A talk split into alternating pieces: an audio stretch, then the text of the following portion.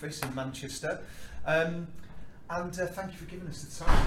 Really, really appreciate it. Thank you for inviting us. Yeah, no, uh, absolute pleasure. So we're going to um, obviously talk about uh, data science. We're going to talk about cloud architecture. Um, talk about you guys and, and your sort of journey over the last few years, um, and maybe also talk about um, clients that are looking at taking on a data science project for whatever reason, the whys and wherefores, and, and the things that they need to consider when going on that journey. Sounds good. Yeah? Cool. Okay, super. So, first of all, Joe, um, tell us a little bit about your um, kind of career history, where you've come from, um, and, and kind of where you are now and where, where you want to be or where you see yourself in the next few years. Yeah. So I guess historically, I always liked not doing just one thing. So even back in GCSEs, A levels, I always liked having maths and computer science as two separate things. And when Yeah. I was sick of maths, I do computer science. Then when I got sick of the computer science, I go back to the maths, and that continued. So I went to university and I did computer science and maths at university as well. Uh, found I really like seeing sort of the visual side of data, the visual side of websites. It, it wasn't enough for me to you know, run a program and see a little tick at the end. It, it had to be something better than that. It had to be something visual or something spectacular. So I moved to front end development, started making websites and stuff, and eventually found my way to laterooms.com. Um, and there, one of my close friends, Dom Duxbury, uh, was sort of the first data scientist that they had, but not officially. I guess this is common in companies where there'll be one person that starts to look into machine learning and data visualization and dashboarding and, and accidentally becomes a data scientist. And I think off the back of that, that's sort of how John was sort of sought out as the first data scientist. I'll leave that to your story. Yeah, Um, so th- there was a new data science team at laterooms.com Yeah. and Dom decided to go do a PhD and I, and I was thinking hmm, maybe I should do data science and we sat down and did this there's a very famous data set called the Titanic data set that has the sort of ticket numbers and the names of all the people on the Titanic and whether or not they died Oh, and you wow. have to use that and predict whether or not they died and the really interesting thing is because it was quite a sort of chivalric chivalric Chivalrous. chivalrous Chivalrous, I chivalrous think is the word, time yeah. the women and children mostly survived. So you could do a really naive AI or machine learning model that would only predict they survived if they were a woman or a child and assume they died if they were men. And I think that gets you something like a 70% accuracy. And this was sort of the first time I did something very complicated, but at the end you just get one number at the end. And I was like, this is kind of cool. And like, how can I extend this? Wow. Um, and so I applied to the data science team where John was the boss, and I managed to get that John to talk about that and so on. Um, and then after that, I went back to front end development because I found the data science industry so difficult. The, the way recruitment is done at the moment, it seems like all Yeah. these big companies don't really know what's going on, and then all the little companies will sort of read one or two blog posts and they'll have like a very, very slim view of what a data scientist is. So, you know, you can fail interviews on questions like, what is this particular type of model, when really that, that might not be relevant, or recruiters might ask you what algorithms have you used in the past, and I'll, be, you know, there's questions like that where I'm thinking, if you're asking this, I don't think you really understand what data science is as, as an industry. So I felt very frustrated and went back to front end development. And then from there, I sort of got poached into a startup where I'm now a data scientist, but also a project manager, but also a front end developer. So I'm sort of doing a little bit of everything. And then after that, me and John have sort of got a company together where we're doing product development, but we'll talk about that after John. Yeah. That's great, thank you, Joe. Do you, do you find that your front end development um, experience has helped you then Yeah. with, with, with your data science? Yeah, I would say so. At the moment, I think data science is this big overarching title of what is really maybe five or six different jobs. Yeah, I think included in that is sort of data analytics, you know, machine learning, data engineering, and stuff like that. The data analytics side encompassed in that is data visualization. And I think if you can have your data visualized in a front end that people can see, I think that's really powerful. So dashboarding is a huge part of that data visualization, of that data analytics subset of data science yeah. as a job. So I think it all fits in together. And I think a lot of companies, while they're looking for one data scientist at the moment, they should really be looking for two or three people that sort of fit all those different jobs. And so I think it's helpful. This is one of the reasons why me and John kind of work so well together, is because John's more deployment, back end, machine learning, and I'm more of a let's look at this data, let's ask these questions, let's solve the problem, and let's visualize it in a way that actually shows us value at the end. So between us, it works very well. And so that's John. Really, you're more of the architecture side of things then.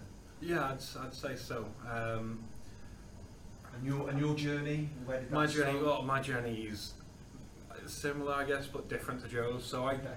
I was driven, I guess, more by curiosity through school, uh, and again, I grew up in uh, Manchester. Like, Not renowned for its farming, but yeah, I ended up doing a PhD in the uh, molecular genetics of wheat. Oh wow. Okay. Uh, yeah, which is quite a quite a weird path to take in the first place, and um, got into doing some basic machine learning as part of my PhD, Right. um, and some friends who were developers, um, and then at the end of the PhD, I kind of thought, well, data, data science seems like a good thing, Yeah. and it seemed interesting for me, and it seemed an awful lot of businesses need this and could benefit from it. Right. Um, how hard could it be? I thought. um, so off I trot and, I- and started applying to a couple of companies, and luckily, um, and there was a good amount of luck. There's just in the cusp of when data science was a big buzzword, um, but people were still very nebulous about what what kind of things it could do. Right. So I was, uh, you know, I, I knew quite a bit about machine learning techniques. I knew quite a bit about quite a lot about science. I did a PhD. Um, so, you know, I was in a, a good place, um, but I was able to say to go in and then start working at LateRooms, um, kind of with Joe, sorry, Joe, with Dom, who was an intern at the time. Yeah. Pick up from him what he'd been doing on a technical level.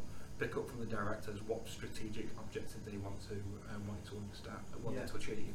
Work with the data guys to figure out what we had, what resources we could use, and then say, oh, okay, oh dear, well, this is right back to the drawing board then. Yeah. We need to figure out how things can work. And it wasn't actually at all about these are the right algorithms to deploy, or these are the treatments and controls, or scientific, or things that you see more in scientific um, statistics. It's more how can you solve this problem. Okay. And that's where speaking to a lot of um, infrastructure, um, operations, um, developers, architects, that's where all that um, came to be absolutely paramount in thinking out how we could achieve our goals. And that's kind of where going uh, where I came from, as opposed to a heavy dose of science, a heavy dose of development, but really it's about how we're going to operationally solve these problems. And not to ramble on about it too much, but it's, Well, it's that's why you're here. Okay. Fine. Well, No, ramble on, ramble on massively. So, DevOps is a massive deal, um, and quite rightly so. Yeah. But DevOps in a machine learning um, in a machine learning scenario is co- it's not completely different, but there's a complete um, dimension in there which is data, which isn't is usually not relevant in a regular software system.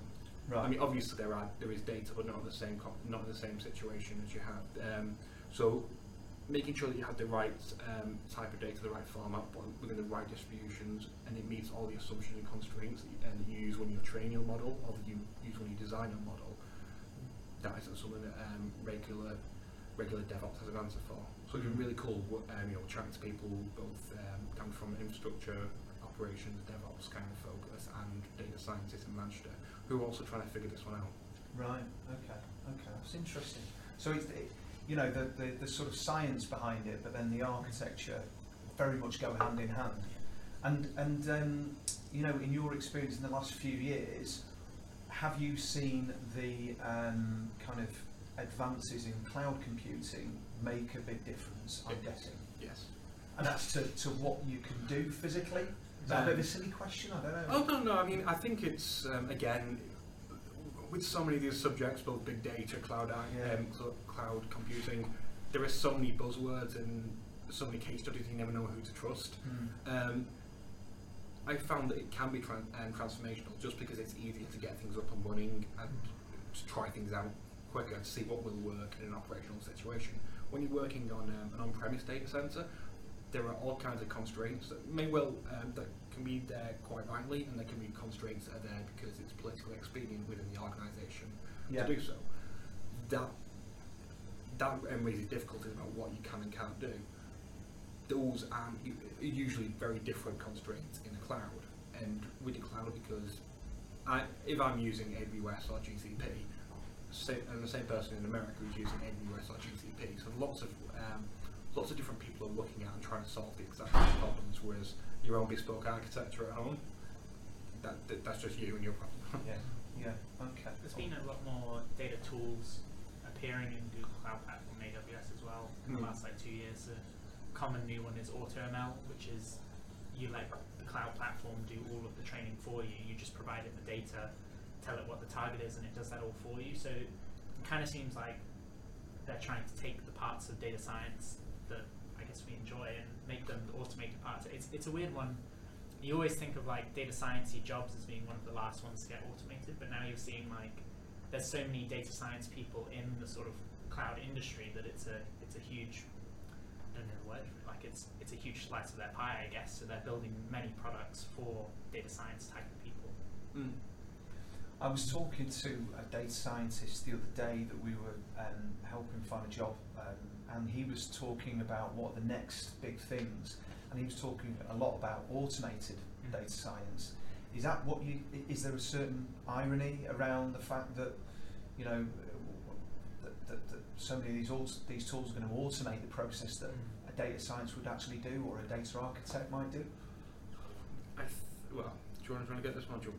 I I don't think it's a bad thing because I think there, there's a common saying in data science that like 90% of the data is uh, 90% of the work is like munging through the data and doing like the boring bit so you can get to the fun bit at the end.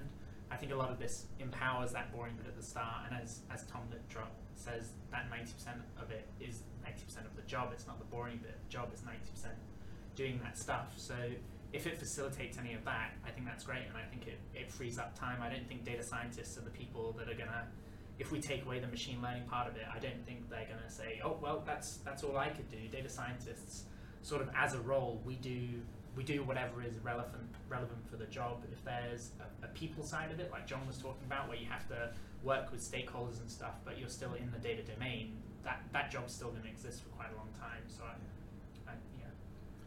Yeah, I mean, I would say the key skill of being a data scientist is communication. I was going I was going to come to that because, um, and it's becoming more and more apparent now that you've talked a lot about the um, the, the, back end the, or the, the, the initial analysis work and then the visualization. John, you've talked about the architecture, mm. but I think a lot of people forget that you need a stakeholder management Yeah. process. You need to have people that are engaging, that are going to be able to talk to people within the business who probably have never actually looked at data in their life. So Yeah. we're, we're, we're dealing at the moment with a very, very large organisation who are trying to look at their logistics and their supply chain and their manufacturing businesses to see where they can improve and be more profitable. Um, and they've said, you know, we want a team of data people that can go and talk to somebody on a warehouse, you know, in a warehouse and go, right, what are your problems, what are your challenges, how can we use data to solve that, and then create a dashboard that not only tells the data scientist what the what the problem is or what they need to do, but actually somebody in a warehouse can go, oh yeah, in, in my language, I know exactly what that means now. So dashboarding's massively Yeah. important, but to get there in the first place, you need somebody who's going to be able to, a bit like a business analyst would do Yeah. in a development project, right? Yeah, You've, you've got to use the entire um, product team. It's not. It's very rare that you can go in as a data scientist and you alone can solve the issue. Usually, the problem is ill-defined. The company knows that they want to make more money or they want to be more efficient with the use of um, trucks and whatever in a logistics. I don't know enough about logistics companies to, um, to know what those problems are, which is a, exactly the point. Yes, yeah. You need to have um, business analysts or whomever to, help understand the business problem and convey it. You need to have um, UX people who can help understand how best to convey the information to someone working in a warehouse. What information do they need to make a decision that's going to make, be more efficient for them and the company?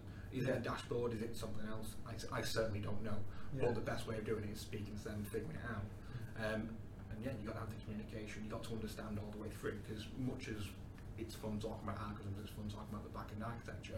If you can go in and say, oh, actually, we spoke to the BAs, we spoke to UX, we spoke to CTO, we spoke to um, the forklift operator, the best way is we can take the average over this five second span and send you an email, and then you can make the right decision.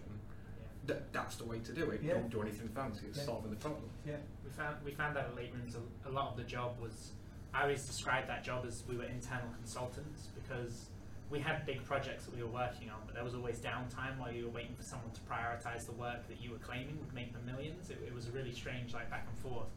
So we were always like going around to like weird, you know, like to the marketing team or to the contact center team, and we found that the more assumptions we made, the, the more we got it wrong, right? Like if we looked at things, we would we would discover things that I would then delete because I'd be like, we can't we can't say this because we're not confident in this, and then we'd go back to the data and we'd find out that all that data was collected after some other thing, and if we went forward with the conclusions we originally had, there would have been like huge consequences. Oh, and wow, it, it all came off these like these bad assumptions because column headings were incorrect or were just useless. So hmm. It, it's so like end to end, you can't do So you put bad data in, you get bad data out. Yeah, no one ever has good data. Yeah, It's understanding in what way it's bad, how you can use it within how bad it is. okay. Um, and so, um, one of the other questions I was going to ask you was um, uh, about this contentious discussion right now about Google Cloud architecture versus AWS versus Microsoft Azure. Um, I think I was reading today, everybody talks about AWS, and obviously they've got a lion's share of the market. I think it's something like 50, 51% of the market Sure. right now. Um, then Azure has about 17% of the market. Um, IBM, who really uh, nobody talks about, um, they've got 11% of the market. And then Google Cloud, they've only got 6% of the market right now, apparently. But that's a 125% increase year on year. okay. So they are really, you know, the late to the party, but everybody I speak to um, seems to be talking about how much more flexible it is, Mhm. it's open source, when you get the data in you can do a lot more with it, and a lot of talk about TensorFlow. Do you guys want to kind of, what, what's, your, what's your take on that? So I, I'm quite surprised that um, Google Cloud Platform has such a low um, market share, Yeah. albeit they certainly were the last to the, um, I think the last to the party as well, but it doesn't surprise me they're making such big gains year on year. Yeah. I certainly found it's easiest to use them. Um, I've, I've not used AWS extensively. Um, I've used Azure for a couple of projects, and I've used GCP. Now, all of them, all of them that I've used did the job. Got no major complaints about any of them. But I found the UX of um, Google Cloud much easier than anything else, um, and it's very easy to get going and get a project running. Um, yeah, I do appreciate the fact there's so much um, involvement with open source, but I think at a certain point, uh, like we were saying ear- um, earlier on before we started recording, it's a case of there's a lot of similarities, but understanding what the best um, tool is for your business and based on where you are. Yeah. Now, I think is it. I think feature parity is the term I'm looking for. Um, wherever one of the, one of the three um, cloud providers will come up with a brand new feature, um, and it'll be game changing, revolutionary, something that no one else can do. But within three to six months, one of the competitors will still have um, will still have produced uh, something on, on their own platform that can that can do that. So, um, AWS had the um, it's not cloud function, AWS. A- Anyway, yeah, AWS Lambda, that's the name I'm looking for. AWS Lambda um, and Azure functions and Yeah. Google Cloud functions are, um, are available now. And I don't think that's something, that's something that people are, um, of, of the industry as a whole has uh, adapted to, to kind of figure out how to change architecture to make the most of. Yeah. Um, but once you start taking advantage of those and f- understanding how different serverless components as well as compute components on your cloud can be joined together, that's where the real value lies. If there's more, if you know, if for example, this is very much a hypothetical, if um, AWS's um, Lambda functions are cheaper and quicker, more efficient, um, but it doesn't tie in so well with their um, Kinesis and the is I always th- um, think of like a message queue similar to um, Kafka, whereas Google's PubSub, um, Google's PubSub may tie in better to the Google Cloud Functions. Yeah. Now it may be sli- slightly more expensive or slightly slower, but if, they, if that all works together and fits together as a framework better, it can be more efficient to maintain, save on operational costs, Okay. um, and save on uptime. So it's about understanding how things work together rather than having one thing or, um, or another. I think that's how I think about it. Yeah. And also, I don't think um, vendor lock-ins is as much a thing to be worried about in general. mindset. Mm. Well, if, if if the company or a Microsoft house, they've got a development team, all you know, .NET, V, you know, running C sharp or whatever it might be, then they, they're going to naturally go to Azure, aren't they? Yeah, and to be honest, I think that's a natural place to start. Yeah. But at the same time, it's well, you, you probably don't want to spend too much time comparison shopping to get your first project out to understand it. But having used Python across all three, um, across all three um, cloud providers, none of them specifically cater for, for Python, but there's well, none of them are spe- specifically Python houses, but even Azure was very good um, with documentation for how to get going with Python. Absolutely. So, so Joe, your take on um, what John said before, um, AWS, Azure, GCP, what, what's your take on it? So it's really common in software development to have these weird, like very petty wars between software choices or framework choices. Yeah. Front end development is so famous for having React versus whatever the other ones are. You can tell I use React. Do you really? so uh, you'll see this the same kind of thing with Yeah. this AWS Google Cloud Platform. It's so weird the Google Cloud Platform is even in the discussion if it's so small, but I think I think it's rightfully there. Um, having used it, I think the user experience of Google Cloud Platform is incredible compared to the other ones. The documentation has code snippets in Python. I'm pretty sure it has C sharp. It has multiple. You know, it was always easy to kind of do what we wanted to do. And uh, I think, like like you guys were saying before, if if the company you work at uses a lot of Microsoft tools, it might make sense to use Azure because I would assume they have plugins for whatever other Microsoft tools you use. If you're using Yeah. Office 365, I would assume I can automate something in there using something in Azure. Now the thing is, as a front end dev and a data analyst and a data scientist and all these other roles, most common tool I would use would be Google Analytics. And so I assume whatever cloud platform I use needs to be able to work very well with Google Analytics. And obviously Google Cloud Platform does that very nicely as well. So you can export your entire Google Analytics history to Google BigQuery. Yeah. Google BigQuery. Um, and it just makes everything really easy. And whenever Google does their take on something, when they do Google Places for travel, they always do it with you know there was millions spent on u- user experience research and testing and making sure everything makes sense to everyone. And I've always found, you know, AWS I think I think appeared like five years before Google Cloud Platform did. So it makes sense that it's got this huge share, and it also makes sense that you know if I have five years experience with Python and none with R, it makes sense that if someone new joins the team, I could like you're going to learn Python because I like Python, but R might be the better choice, and and I think that's what maybe I should flip this. I'm not gonna I'm not gonna poo poo on R now. but it's kind of that's the way I see it. Like Google Cloud Platform is coming in, offering this feature parity, and at the same time they're doing it with a better experience, and it really plugs and plays with everything that I would ever expect to see as a front end developer. So it all just it all just makes sense to me. Don't make any other notes. There's a better free trial system with Google Ah, Cloud Platform. If you're a small if you're a small company, I think you get 300 US dollars credit every month until you start going over it or something like that. There's no Okay. end to that free trial period now. Right. I think AWS is a year. Yeah, I, I think I know a couple of people have got that. I'm not sure how. yeah, I've, I've never paid for Google Cloud Platform, but I've used it for Oh, my yeah. personal projects. So this, it's when you're in a big industry, obviously three hundred dollars a month is nothing. Yeah. You, you will go way over that with your cloud costs, but that's if you're a hobbyist, if you want to learn something, that's a great way to do it. You shouldn't, in my eyes, if you want to learn how to use something like Google BigQuery, you shouldn't have to put your credit card in and be worried that you're going to get charged as an individual for trying to skill up and learn something for your industry.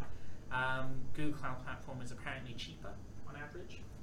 Don't know. Um, and AWS has more data centers, so maybe it's faster. But that's all my notes. Um, but I think that I think that five year head start is key for AWS. Yeah. I used AWS must be like four or five years ago, um, and I remember like thinking, oh, I should get qualified in this. This looks like the you know the new big thing that's going to be really cool. I could be the member of the front end team that's doing the deployments and stuff. And I remember going to like the product page, and there were about a hundred things, and the icons all just reminded me of like they, they were like the old style AWS icons, and, and it was it's a really weird reason to look at like a cloud platform and go like this kind of sucks, but it was like the front end that really put me off. And with Google, everything was just everything was just nice and everything was easy, and you, you can tell the same way I prefer React as my framework. I do prefer Google Cloud Platform, so it may be slightly biased, but I'm a fan. So they're late to the party, but Yeah. they are typically in Google fashion, they're getting it right then. Mm-hmm. Yeah. So, so Okay, interesting.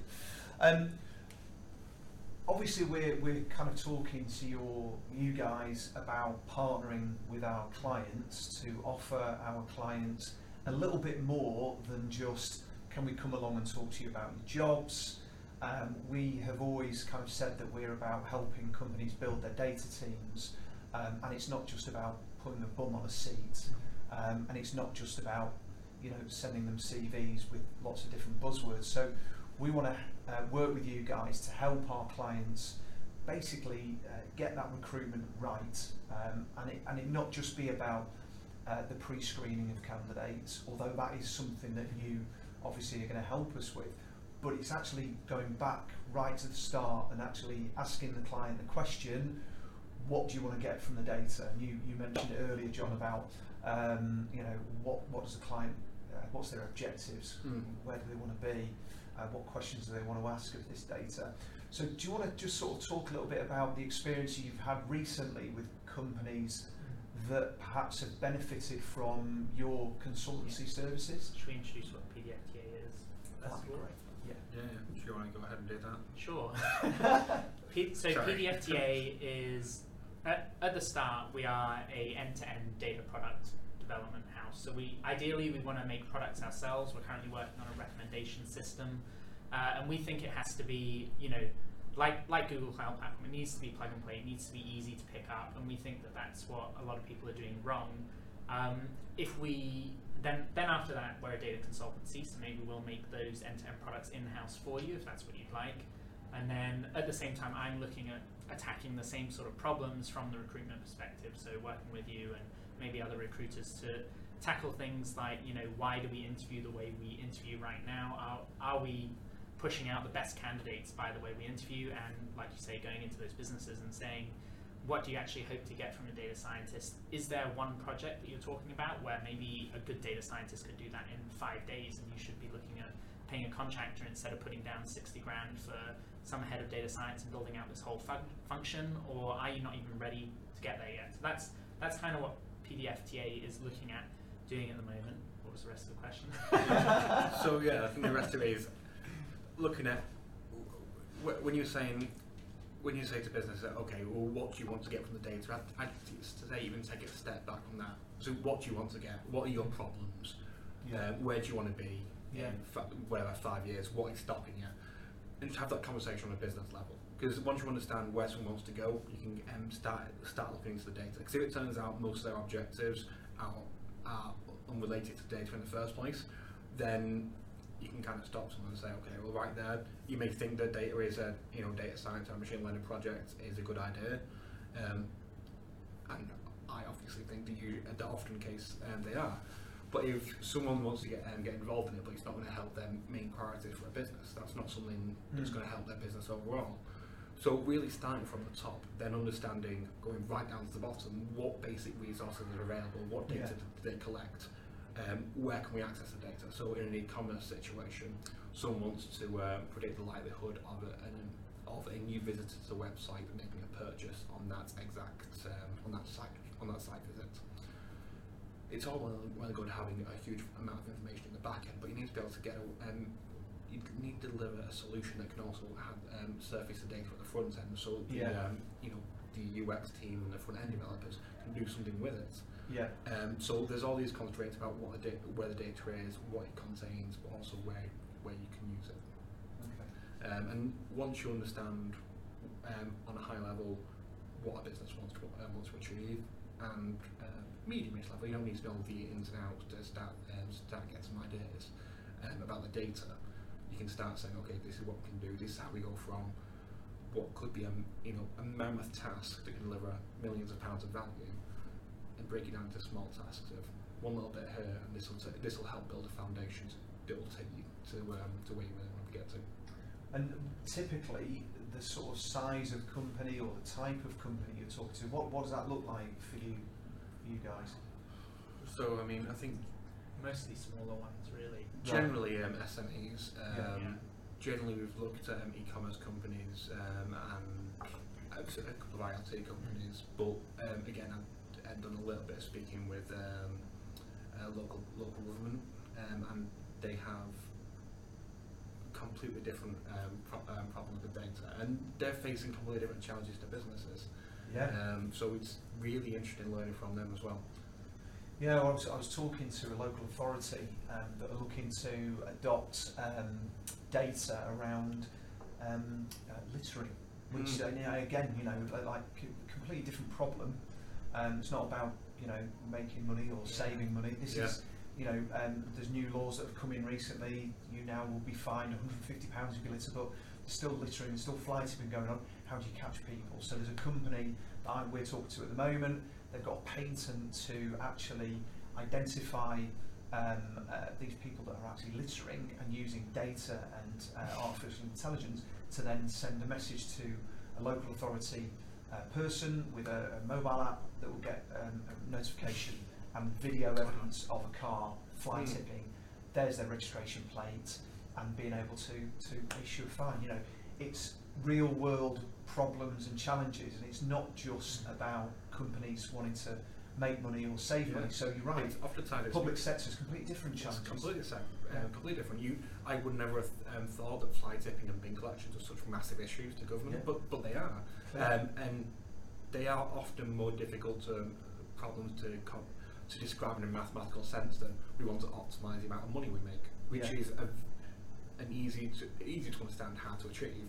Um, but with government, it oftentimes much more nebulous. But this is where you really need to understand the problem, understand the business domain, yeah. and figure out how they can do something to, to actually help in the meantime because they don't have um, you know millions of pounds to spend in budget either. So it's figuring out a solution that will work for them. Um, what's your opinion on um, kind of ethical data science? So it's not something that I, think a lot of people are talking about at the moment. But if you've recently watched the Netflix documentary, The Big Hack, was it The Big Hack? I think that's right. Um, I've not seen it yet, but I've read about it. And it's all about Facebook advertising and how they're manipulating people's minds and um, propaganda and, uh, and all this sort of stuff. What, what, where, where do you see sort of ethical data science coming to? Because we, we talked about customer acquisition, this is what Mm. people want, but, but you know, we all know that it goes on, um, but then we're kind of surprised when it happens to us a little bit. I think it's something. And data is pushing that, isn't it? Yeah. Yeah. Oh boy. Yeah, but I think it's something we need to take incredibly seriously. Yeah. Because I mean, the thin end of the wedge is, oh, we're doing this little thing on our website. What's the big deal going to be? And Yeah. to an extent, that's- that can be correct if it's something that's very small, very constrained, and doesn't have very much impact. But if it doesn't have very much impact, it's probably not going to have very much value for your company. yeah, yeah, yeah.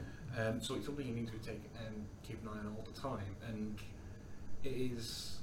I don't have a nice oh do this and it'll be fine Yeah. because there isn't a good answer to it. It's something people need to um, be consistently worked on um, improving on. Um, I went to a talk um, run by Open Data Manchester last year. I think it, I think it was maybe the year before, um, where Sa- uh, Safiya Noble. I getting her name right. Could get it in the show notes later on. right? um, she wrote uh, she's written a book on this. Um, she's based in America, and about how so many, um, so many different people, prim- um, primarily um, uh, women from underrepresented minorities, but all kinds of people, have been adversely affected by um, by machine learning algorithms in all walks of life um, because people don't understand both the training data that goes in um, and what pe- what actions are being taken on that. So Right. there's a famous, um, a relatively famous um, investigation that was done into um, uh, predicting probation, something to do with probation um, in US prisons. Who's going to um, who's going to end up in prison? Who's going to be allowed out probation? What sentences should be? Stuff like that.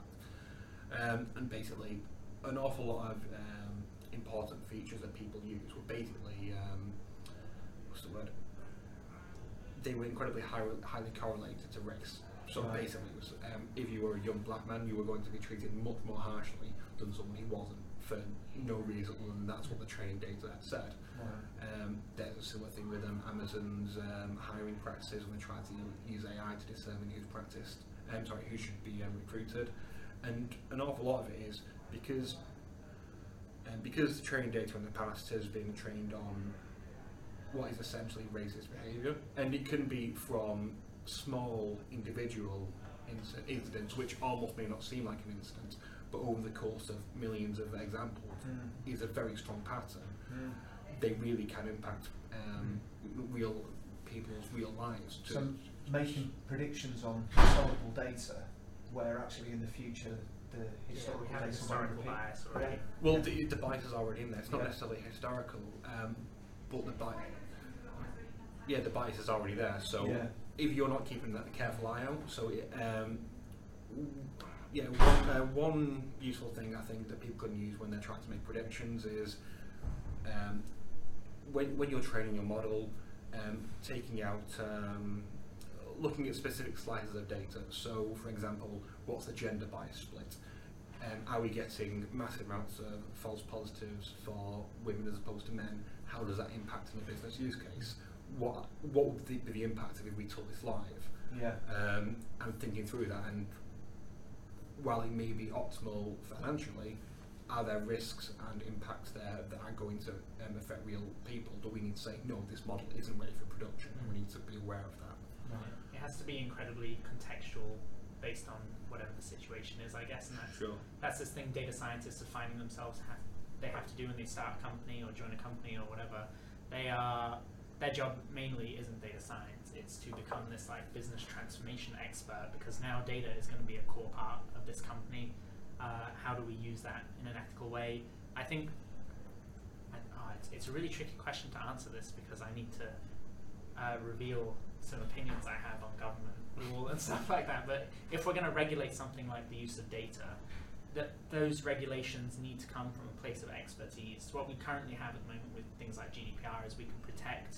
We have is it protected fields or something like that. So you can't in in models and stuff. You shouldn't be using you know gender or race as a feature. But like John says, if you if address is allowed as a feature, maybe that address is indicative of race already. And Mhm. and there's a um oh man, what was it? Oh yes.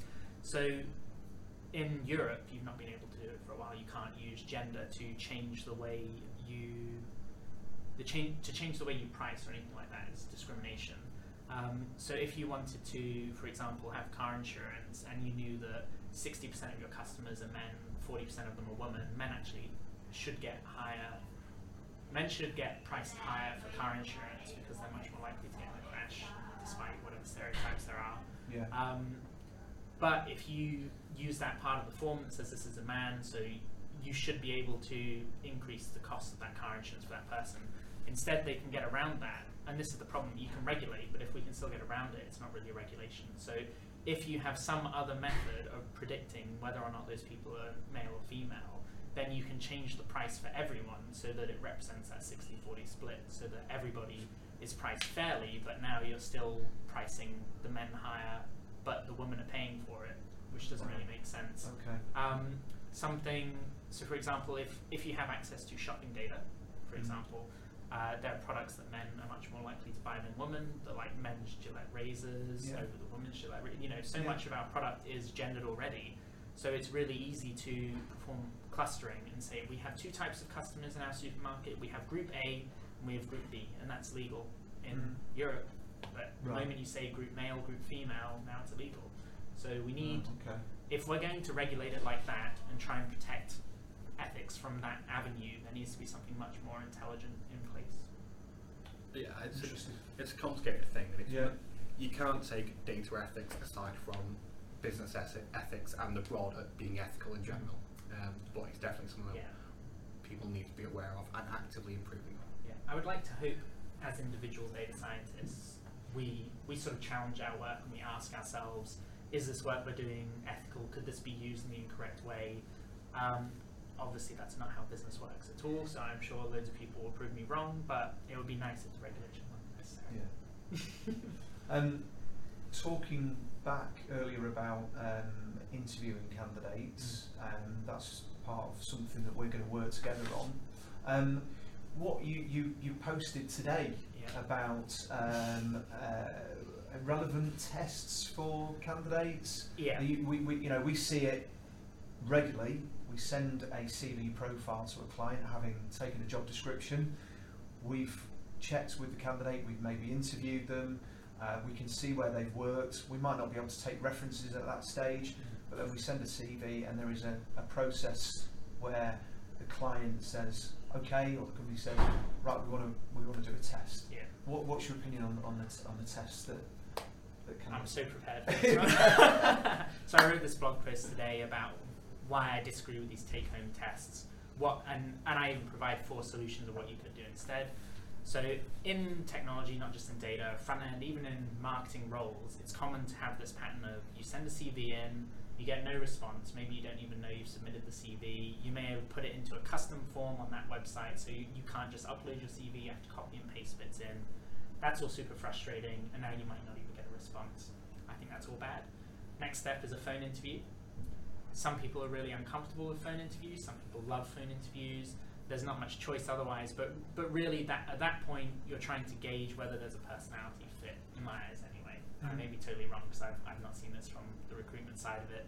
Then after that, it's very common to get what's called a kata or a take-home task. I assume they use kata to make it sound very cool in software development, but a kata is a from martial arts. It's like a rehearsed set of moves so that you can perfectly hone some sort of skill. So really, it should be something in software development that we do over and over again to make sure that we understand patterns or a good architecture or a good solution to a problem. It's not really that. It seems to be a way to offload a large amount of work on somebody who's probably in a disadvantaged situation. They might be made redundant. They might be hating their job at the moment and need a way out. And then uh, the company will often say to them, "Here's a task. Please don't spend more than two hours on it." And that that sort of wipes the ethical slate clear because they're saying, "Don't spend more than two hours on it." So if I choose to not spend more than two hours on it, that's great, but it's not going to be my best work. If there's one other person applying, you can bet they've spent 40 hours on it and they've probably done something fantastic. So I can't do two hours. So I, I've now done multiple hours of work, potentially filling in all this. Then after that, normally you go in and they will look at they'll look at it with you and they'll review it together, but they might review it beforehand. So up until this point, I may have done 40 hours of work. The company has like written the job spec, which they might have had before. It, it, it should just be a much more efficient process in my eyes. And I, I think, honestly, think with some really intentional questions, you could get more than you could get from the. Uh, or I think you should be able to, you should offer to pair program with them on a problem Yeah. you already have, and then at least you're taking away, you know, there's so much, there's so much mental effort that goes into understanding the problem, understanding the context, and sometimes that context or problem doesn't make sense or isn't provided. And you know, when we, we've done casts in the past, you'll look at it and you'll go like, this, like, what does this data mean, or what does this column mean? How should I, how should I be treating this? And at the end of it, I always think I would never work this way. I would never commit my code like Yeah. this. I would never present it in this way. This isn't. It's isn't not a, it's not a reflection Exactly. of a real world situation. And then what's the point of the interview, Yeah. right? The whole Yeah. purpose of the interview, in my eyes, is assessing your proficiency for the job. yeah. And I think the important things there are checking what skill level you're currently at and how willing you are to learn a new skill. So I think instead of a kata, uh, the best question I've ever been asked in an interview was, "What's your opinion on linting?" So linting is this um, sort of like an automated tool that checks if there's any errors in your code or any styling inconsistencies. So it's excellent for working in a team to make sure everyone writes the same kind of codes to solve the same kind of problem and it doesn't break before anyone tries to compile it- anything. So th- that's like a, a kind of advanced tool that's totally optional. But what you get there is when you ask someone what's your opinion on linting, you get sort of three options. You either get, I don't know, maybe four options. You get, I don't know, which is fine. You get someone who lies and pretends they know what it is. Bad. Don't hire them. uh, you get someone who says, I don't know, but can you tell me? And then you, then you know this person's actually willing to learn. And then the fourth one, you've got sort of more senior level who say, oh yes, we use linting because it enforces this. It's really helpful in team because it does this. Now I know a lot. If I had a kata that they sent me that they spent 40 hours on, I probably need to spend half an hour to an hour to go through it. Why don't I just ask a five minute question? So I think there's a lot of problems in the way it's done at the moment. I really think it comes from a lack of expertise in that in that industry. And, and you've got to think because of the way data science is at the moment, a lot of companies are hiring the first data scientist Mm. and they're thinking, how do we hire the first data scientist we're ever going to hire? We've got the internet, so we Google how to hire a data scientist, and now you're in trouble because now it'll say, now it's going to be full of opinions. It's Yeah. not going to say, oh, data science is actually six different jobs. There might be example job specs that are going to ask for like multiple years and whatever. And at the end of it, nobody at your company is a data scientist, so you don't know what tool is right for the job. If someone comes in and says, I've got seven years AWS, and on your job spec you wrote two years Google Cloud Platform, that's probably a great person to hire. But you have no idea. So there's no there's no specialty there. So I think there's this huge I think there's a huge gap for companies to sort of take liability there and say I don't know how to hire a data scientist, and from that speak to people like you, John, and me, Yeah. and, and we say here's how you hire a data scientist. Here's like a 10 minute talk. This is what data science is. Are you sure you need it? And if they say, yeah, we think we need it, then, then you go deeper and you say, why do you think you need it? And if they say, because data science is cool, oh, I've seen it everywhere, I read a blog post, these are all like red flags. You need, you need to have something more than, more than I need to be cool, I guess. Yeah. yeah, yeah, yeah. So, yeah, that's my opinion. Boom. Oh, I like it. Drop mic. Yeah. Um, excellent. Listen, that's been great. Um, the, the, I, I think we've covered everything. I think we've covered everything. Yeah.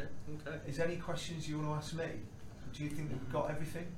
I mean, I think we could sit here and run for an awful lot of time about various things like Normally data do. science.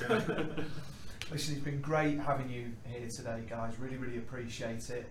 It's been lovely talking to you about um, all things data science, and um, you know, I've learned a lot today. Um, and hopefully, um, everybody watching the video will, will pick up something so. at least. And uh, yeah, thank you very much indeed for coming along. Thank you for having us. Yeah, lovely. Thank you very much. Cheers, John. Thanks, Joe. Thank. Lovely stuff.